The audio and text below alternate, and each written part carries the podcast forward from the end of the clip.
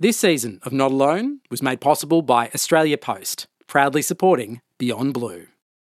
Just a heads up this episode of Not Alone contains a personal story of mental health and references suicide.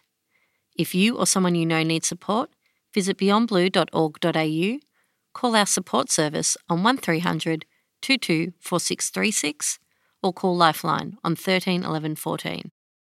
Hi, I'm Marc Fennell, and this is Not Alone. Incredible stories from everyday Australians talking about their mental health to help you with yours. And this episode is all about growing through pain. Chronic pain is so hard.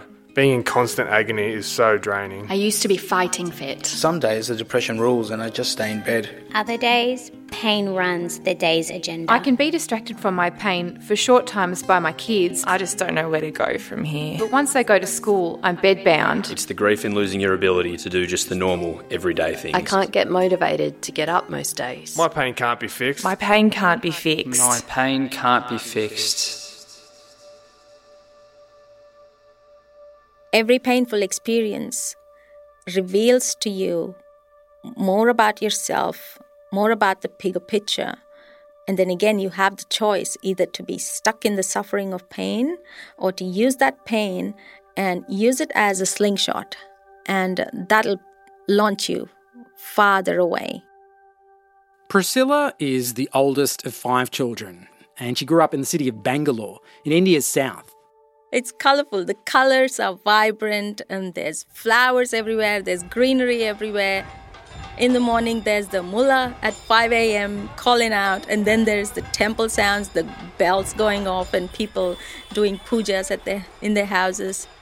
And uh, school was fun too, and, and a very noisy house. I've got fond memories of being the oldest and um, I'm not the bossy kind. yeah, I'm not sure I buy that. but I did get my way around my sisters and my brother, and uh, it was just happy and colorful. We we had we're not like a very rich family. It was um, middle class. Dad was the only person earning, and um, we were five kids. Did you feel a lot of responsibility being the oldest? Yes. I was like, I considered myself the right hand of my dad. And um, yeah, I, I, I wanted to be, I couldn't wait to be there to support my dad and help him raise the siblings, my siblings, and um, just for a good life. I always wanted a doll, a doll which would talk and walk and obey my commands, almost like a robot and I said this to my dad always. I said, Can you buy me a doll, daddy? And he said, Yes, yes, very soon, very soon. And one day he comes to school. I think I was in year three or four. And he says, um, I've got a doll for you. And this doll talks, it cries, and it can move. My sister was born. that was the fondest memory. And then my brother's birth was also, it stands out because my mom's waters broke at home. And she was like, I'm going to give birth now. You need to take me to the hospital. And my dad had a bike. She sat on the bike, and my dad drove to the hospital. And just as she got in to the door, my brother was born.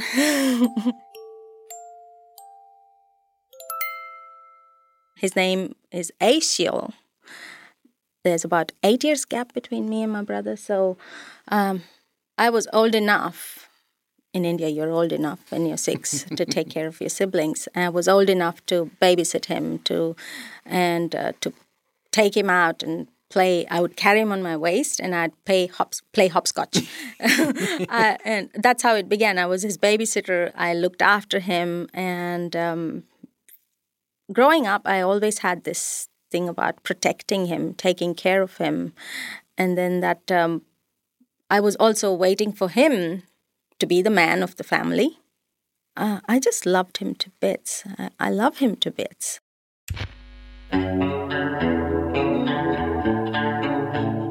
He loved playing the guitar.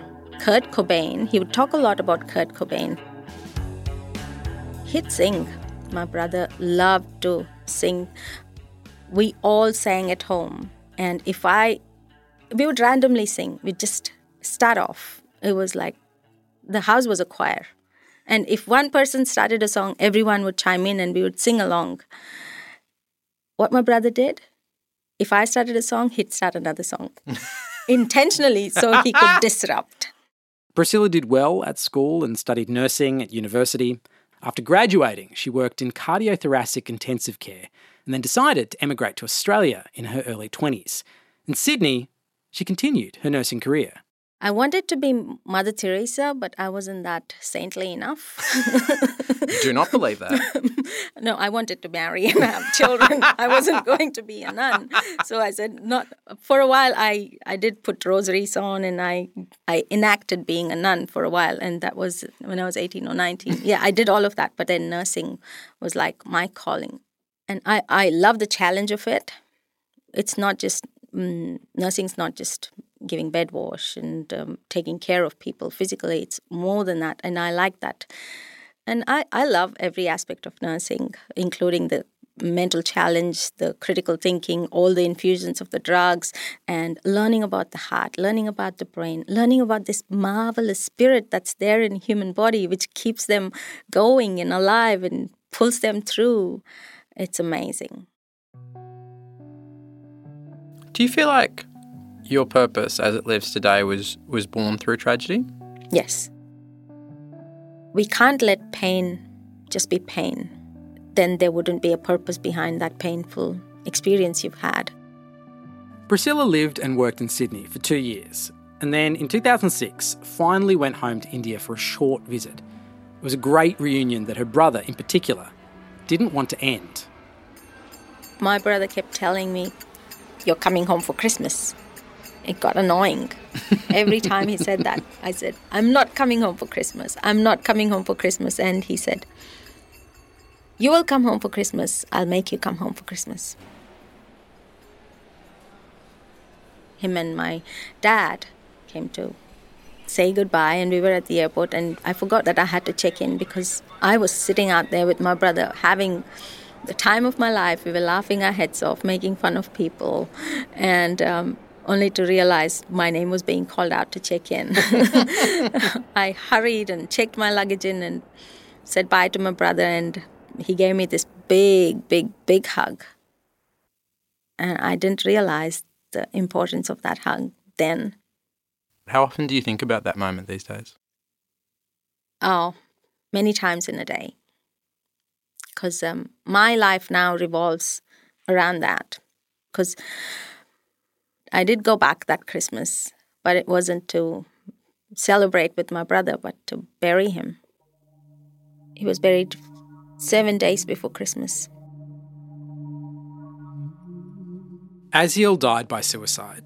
He was 20 years old. Priscilla says that no one knew what he was going through while he was alive.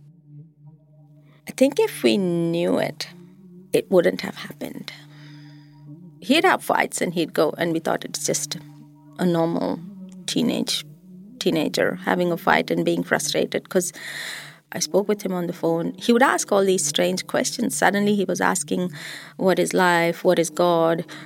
He was just being weird, and um, it was like, okay, he's just, it's a phase and he'll grow out of it. We didn't know. Nobody knew. How did it feel to know that no one was really equipped to help him with the pain that he was going through. Devastating. I'm jumping on people's chests every night almost, doing CPR, bringing people back to life. And uh, my brother didn't even get a thump on his chest because there wasn't anyone for him. I, I was sad that I hadn't taught my sister how to do CPR because she was the first one to find him. My mom had no clue and in India, the mental health literacy is pretty low. And if you are depressed, anxious, or someone dies from suicide, there's a lot of judgment. And my family faced a lot of judgment. I think overall, all around the world, it's a negative. People are not armed with enough knowledge, and the attitudes stink when it comes to mental illness. People are very judgmental, and um, there is a lot of stigma attached to mental illness and to suicide just because they're ignorant they don't know the mm. facts so they don't they don't have enough knowledge and that day a dream was born I said, I wasn't there for my brother, but I want to be there for other brothers and sisters. And um, I made up in my mind that day that I will teach people how to do physical CPR and I will teach people how to um, be there for someone who's experiencing these thoughts and feelings and identify when someone is depressed or um, having a sad moment and be there for them so this doesn't happen. That dream was born that day.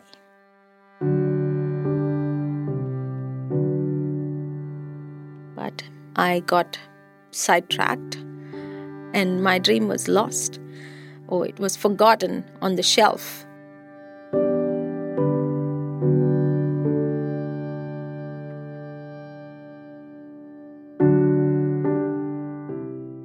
Years earlier, before Aziel's death and in the final year of her nursing degree back in India, Priscilla had met a man. It was like, oh my God, I can't, I hadn't had a boyfriend before. And it wasn't like love at first sight. But um, I just, I wanted to love him, give him all the love that he deserved. It was just, I was in my element because I call myself a hyper lover. It was amazing, but I had to wait mm. nine or ten years before we would marry. Priscilla and her husband began to make a life for themselves, moved out to regional New South Wales, and soon they added to their little family. How does a hyper lover react when you can love a, a new human being from you? it's like hyper, hyper. I, when the moment she was born, I was like, oh, I can't believe everything was so perfect. I can't believe that there's this inexhaustible resource inside of me that keeps loving and loving and loving. For a long time, there had been this this this dream of becoming a wife and a mother. It had been like something you'd built up for a long time. At a certain point, it started to to fall apart. When did you first realize that that dream didn't quite match up to the reality that you were living? I think before I got married, it didn't match up. Mm. It didn't match up at all. And um, but I'm a fighter. I don't give up. There was this want to make it all happen, even though all my dreams were crumbling. I saw cracks in them, but I, I wanted to keep going and give him the best. And I thought I could change him. I thought I could bring about that change. I thought I could fix it. And um, so it kept going. It kept going and going and going. And um, he decided to leave us. Him leaving was hard. It broke my heart because I love this man. I loved him so much. And uh, I think when we have a breakup or when someone dies, the grief of losing that person, and along with that comes the grief of everything that you had seen that idea of being in love, that idea of having a family. And when that is taken away, that, that hit me really hard. Her marriage breakdown compounded the pain that she was still feeling from the loss of her brother. And on top of all of this emotional pain, Priscilla began experiencing physical pain as well. I was born special. I'm born with uh, two extra ribs. They start right up here in the neck. And the pain of that rib became extremely unbearable. I had um, dizzy spells, I had um, almost paralyzed arm, I couldn't use it much, and yeah, it just worsened. Is that something that can be fixed with surgery? Yes, I went to India because I had no one here to look after me. I just had Ruhi, my daughter, with me. So I decided to get it done in India. And it was also very figurative or symbolic for me. You know, when God created woman, he put the man to sleep and he took his rib. and then he made the woman. And I've got like these two extra ones. And so one had to go and my relationship was almost almost going and for me it was like, okay, it's got to go. It's got to go. it's got to go. For me, it was symbolic because uh, I was losing a man, I was losing a rib. During surgery, something went wrong. and a nerve in Priscilla's neck was damaged. And um, I was left with no strength in the left arm. I couldn't even hold a um, sheet of paper, and it was almost like my arm was on fire. And then the pain radiated to my head, my half the face. Yeah, and the pain kept um, growing in intensity, higher and higher. It wouldn't come down. And then the pain got really worse, and um, I wasn't able to function. So Priscilla's GP prescribed her pain medication, but it didn't really seem to help. The pain became so unmanageable that she was unable to work and was put on indefinite leave. All the side effects of the medication were driving me nuts. Um, I couldn't do much at all. Right. I was on autopilot just because I had that tenacity to just feed my child some food. But there were days I couldn't wake up in the morning. She'd be up in the morning and she'd say, Mommy, I want breakfast. And I didn't even want to wake up. I just didn't want to do anything. There wasn't any energy. And at least if you don't have energy, you have the drive, you get up. Mm. Uh, some days I lacked even that drive. There'd be dishes piled in the sink for days. I couldn't vacuum. I couldn't feed my child. I couldn't take care of myself. I'd go for days without a shower. she would go days without a bath. And I knew I'm, I'm putting myself in danger and my daughter in danger if I don't do something. Priscilla wanted to come off that medication, but the withdrawal symptoms were severe. And so Priscilla, who for years had cared for others, now needed to be cared for herself. I just couldn't do life alone. I needed I needed help. I realized then you, it's okay to ask for help because if you don't ask for help, you're going to be shaking and shivering and dying. For six months, I had to be under a weaning regimen under a neurologist, but I still wasn't working on my own self. The pain was the same with or without medication. It didn't matter whether I was on the cocktail or not because I was still experiencing the pain and I was I was so stuck. Hmm. I wasn't aware that it can there can be a possibility that something else is causing my pain. I was just stuck on the physical aspect of it and I was moping in my other pain and other grief and um, the breakdown of the relationship, uh, having lost a job, not being able to work the GP said, Look, your pain is still there. We're unable to help reduce the pain. There's more to this. So, Priscilla's GP referred her to a pain psychologist. And in those sessions, Priscilla began to understand that it wasn't just her body that was in pain. Emotional pain had fueled the physical pain, which had fueled the emotional pain. And now Priscilla was experiencing this sort of feedback loop and it was getting worse and worse. There is an emotional impact, a spiritual impact. I believe pain is inevitable, but suffering is optional.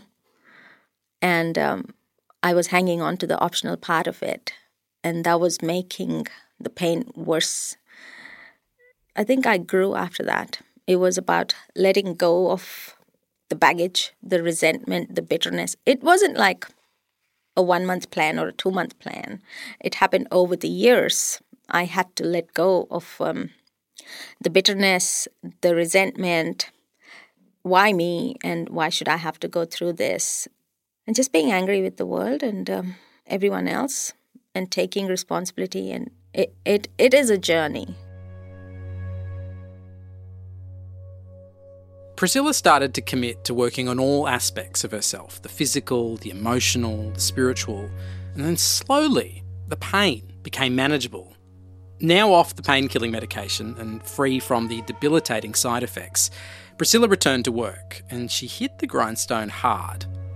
Maybe too hard. It was like 18 hours a shift because I needed to bring all the money back in. And then I I was transitioning between intensive care and triage nursing because I wanted to be there for my daughter. I didn't have any daycare. So I transitioned to becoming a telephone triage nurse where I could support people from home. And I was putting in hours there as well. So the stresses, everything that was going on built up to such a extreme and it was like my tank was full. And one day at work, my telephone triage shift at about 3 a.m. in the morning, I had a nervous breakdown. I was talking to a client on the phone, advising them, and before I could realize, I had typed my thoughts instead of typing the patient's complaint. I just couldn't. I couldn't talk to the client. I just wound up um, the call. I hung up, and then I just started sobbing and crying, and um, it was like nothing I've ever experienced before.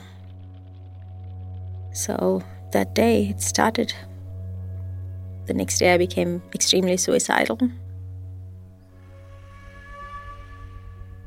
I call them my 30 precious seconds of life. I'd sent Ruhi to school and I had the house all by myself and it was just me and my thoughts and I had this big pile of laundry, bed sheets, bed linen and I threw them on the bed and I was lying there. There were thoughts going on in my mind because it was like, okay, I'm a nutcase. I suck at being a mom. I'm a failure. Everyone will be better off without me. Ruhi would have a good life. Maybe one of my sisters will take care of her. And um, I was about to, I was lying there and it was all going to happen. Knowing what happened to your brother, how nobody was there for him, how much was that playing on your mind at this particular moment in your life? All I could think of was, I want to go to him. Yeah. And something snapped inside of me in those 30 seconds that I went and I paused and I called my GP because um, life didn't bring me through all of that so it could end this way. And that made me think this is not how my story is going to end. And it was a choice I had to make then. On the phone with her GP, Priscilla was put in touch with a community mental health service and had an assessment. A suicide callback service phoned her regularly to check in on her welfare. Later, she saw a psychiatrist and received a diagnosis of depression and PTSD, the latter of which giving Priscilla some rather scary experiences. I'd be awake, I'd be hearing these voices, and uh, they put me on antipsychotics. This is, I, I started explaining to people, you know, this is part of PTSD where my brain jumps out at night and it starts telling me stories and it starts reliving the memories and I hear all these things and that's where stigma and judgment came in then. I was hmm. judgmental myself. For me, it was a taboo having psychosis. But um, whatever the name and the diagnosis is, I have experienced the symptoms. And um, a journey began of dealing with what was going on, being better equipped, asking for help. That's when things started to improve. Grief, heartbreak, mental health anguish, and physical pain had nearly derailed Priscilla's life. After Aziel died, she had committed to this dream of helping and teaching others how to care for those in need of emergency interventions. But she'd been sidetracked. And then, nine years after her brother's death, it was time to find that dream again. 2015, I knew there is more to my life, and I wanted to, my story to be a story of inspiration and to be able to help other people. And I realized, okay, enough is enough, Priscilla. You got to do something about this start t- teaching people CPR. I raised enough money to buy a little inflatable mannequin. And in 2016, the end of 2016, I went to India and um, started teaching people for free um, CPR. That kind of confirmed what I wanted to do. I came back home and I signed up to go teach moms and dads baby CPR. My entrepreneurial journey began then because I wanted to make more money. So I joined the Parent Medic movement. And um, I remember going house to house, regardless of the time 6 p.m. or 8 p.m. I'd just go because that's when you find moms and dads who Mm-hmm. are free. I'd go and teach them baby CPR and first aid. And um, I started teaching adults as well. And then I thought, okay, this is when it begins. I, this is the time for me to bring it into existence, my purpose. And that's when it began working on myself, getting all those accreditations I needed to in order to teach mental health first aid and um, start going out and teaching people mental health and um, making use of my pain. CPR is resuscitating your heart and your lungs so the person can be alive. You're sustaining and you're keeping them alive. Mental health first aid is an accredited training, mm-hmm. and thank God I got to know about it and I became a trainer. To me, that is life saving. Why aren't we thinking about the mind when people are dying by suicide? The mind and the emotional aspect of a person needs to be revived. And that comes down to knowledge, awareness, attitude. And this mental health training helps you with all of those. And once you do that, you're able to save lives. You're able to learn what to say to people, identify those symptoms, identify those signs, and then take action. And that is life saving itself. And so I just thought, eh, it fits in with the CPR journey I'm on. Let me call myself the CPR chick. so, mental health first aid and mental health trainings, they are CPR for your mind. Although it took years to make her dream a reality, Priscilla would be the first to admit that the timing was actually just right. I- don't think it would have been that impactful if I just um, rocked up and talked about, okay, my brother died and um, I, I want to teach mental first aid or I want to teach CPR because I hadn't grown. So it had to be a journey for me. And for me, I think that was my my growth, my healing, my letting go of all the baggage that I was holding on to and all the weight that was pulling me down. I had to get past all of that. And um, that's what it is with me understanding that there is power to the pain that I've been through. And I can't just let it be pain. That pain is a blessing in disguise. I wouldn't be who I am if not for that. And to realize that and to accept that and then say, what can I do differently? And to have a purpose. And now I'm ready. It just goes to show like you can plant a seed, but it takes its own time to grow, right? Yeah, like the bamboo shoot, which takes a long time to grow, and then suddenly it shoots up. it just goes boom. And that's exactly how it is you with me. It took almost 10 years of waiting. Now it's blooming. There's more lives to be impacted. And I'm just excited. How much does your brother's legacy live on in your work today? All of it. All of what I do, he lives on fully in it. Completely. I when he died, I was like, what a waste of life. I felt that. But it is not a waste of life. His life and his death is not in vain. There is a purpose behind it. And um, for me, I'm able to live my purpose. I'm passionate about what I do.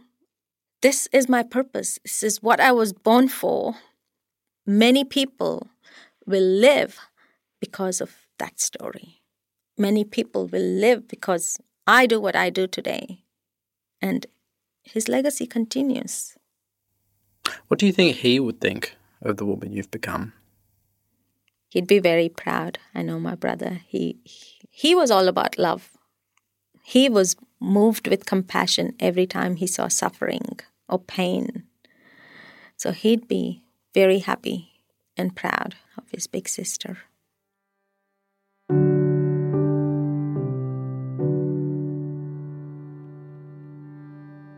Throughout her life, Priscilla has learnt about pain in all its forms the physical, the emotional, the spiritual.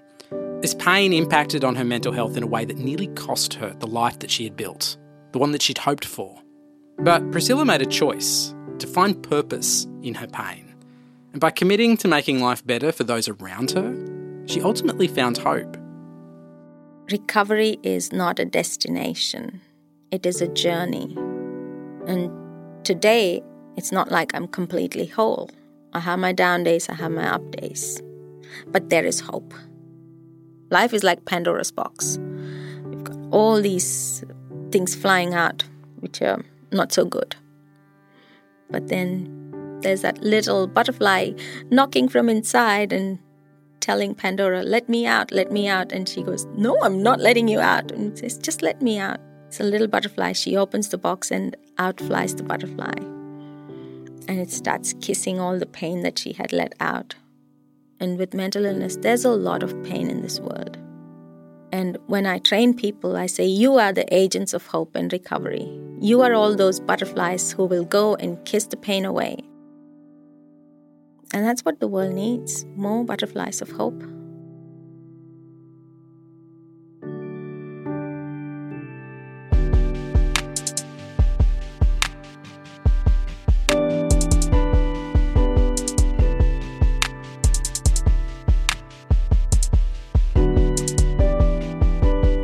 Connection between physical and emotional pain is not something that's often spoken about. And so, to get a better understanding of it, I reached out to Beyond Blue's lead clinical advisor, Dr. Grant Blashki, to talk a little bit more about how those things are actually related. Welcome back, Dr. Grant. Thanks a lot, Marc. With Priscilla's story, one thing kind of stayed within the back of my mind as I was listening to her tell her story is what exactly is the relationship between chronic pain and depression? Like, how do those two things interact? Yeah, thanks, Marc. I mean, it was such a courageous story, and she had such a poetic way of viewing the world. It was really quite beautiful to listen how she put it all together. Yeah. I thought that the pain, the chronic pain and depression that she talked about, this is not unusual. And I mean, in her case, she had these extra ribs in her, her neck, which were causing all the pain. And there's quite a lot of links and evidence uh, that people with chronic pain, not surprisingly, get exhausted and get depression. And this has a big impact on their lives, you know, that can cause withdrawal from usual activities. Um, and I think what I see in my clinic is it's very important that we manage the pain as well as the depression. And, um, and I think that that was the approach that Priscilla took. I love the concept of mental health first aid. Like, I, I, love that concept. But where can you actually find that? Like, who, who teaches it? How, how, can I convince my workplace to get it? Because I think it's the idea that, like, it, it's a marriage of two really simple ideas, but it'd be nice to see get wider take up. It's really an extraordinary program, the Mental Health First Aid Program, and probably your best bet is just to Google it and you'll see their website. It actually started in Australia uh, some decades ago and is now in 25 countries around the world. And what it's trying to do is give people the skills to have a safe conversation about mental health with someone. And it sort of makes sense when you think about the high prevalence of mental health issues in the community and in workplaces, sports clubs, everywhere else.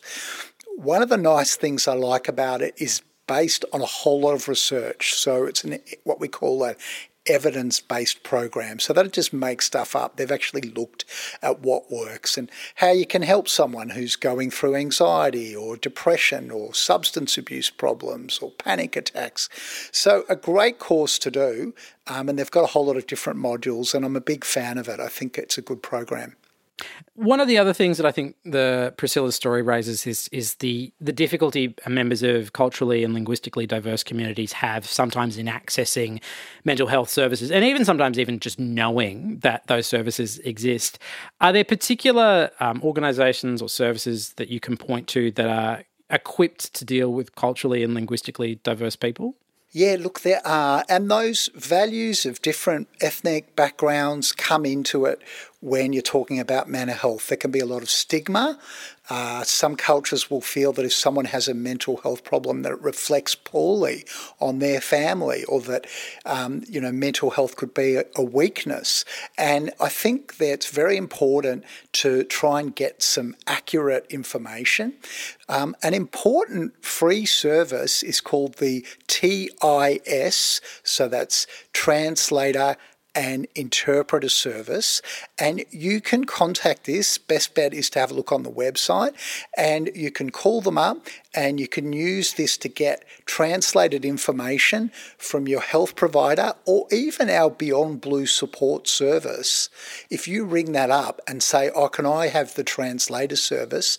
They'll organise that for you. And we really want to make sure that in our very diverse Australian community that everybody gets a chance to get the help that they need.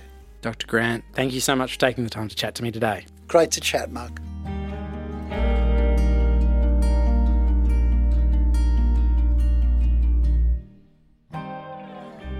Thank you to Priscilla for sharing her story. You can join the conversation and share your story at beyondblue.org.au slash forums. If you or anyone you know needs support, you can visit our website or you can call our support service on 1300 22 4636. We've also included some resources in the show notes. Not Alone is a Beyond Blue podcast. It is hosted by me, my name's been Marc Fennell. It is produced by Sam Loy and executive produced by Darcy Sutton and Sarah Alexander. The sound designer was Que Nguyen and it was recorded by Ryan D'Sylva. This podcast was produced on Wurundjeri Woiwurrung, Boonwurrung, Gadigal and Dja country, and we pay respect to the traditional owners of these lands.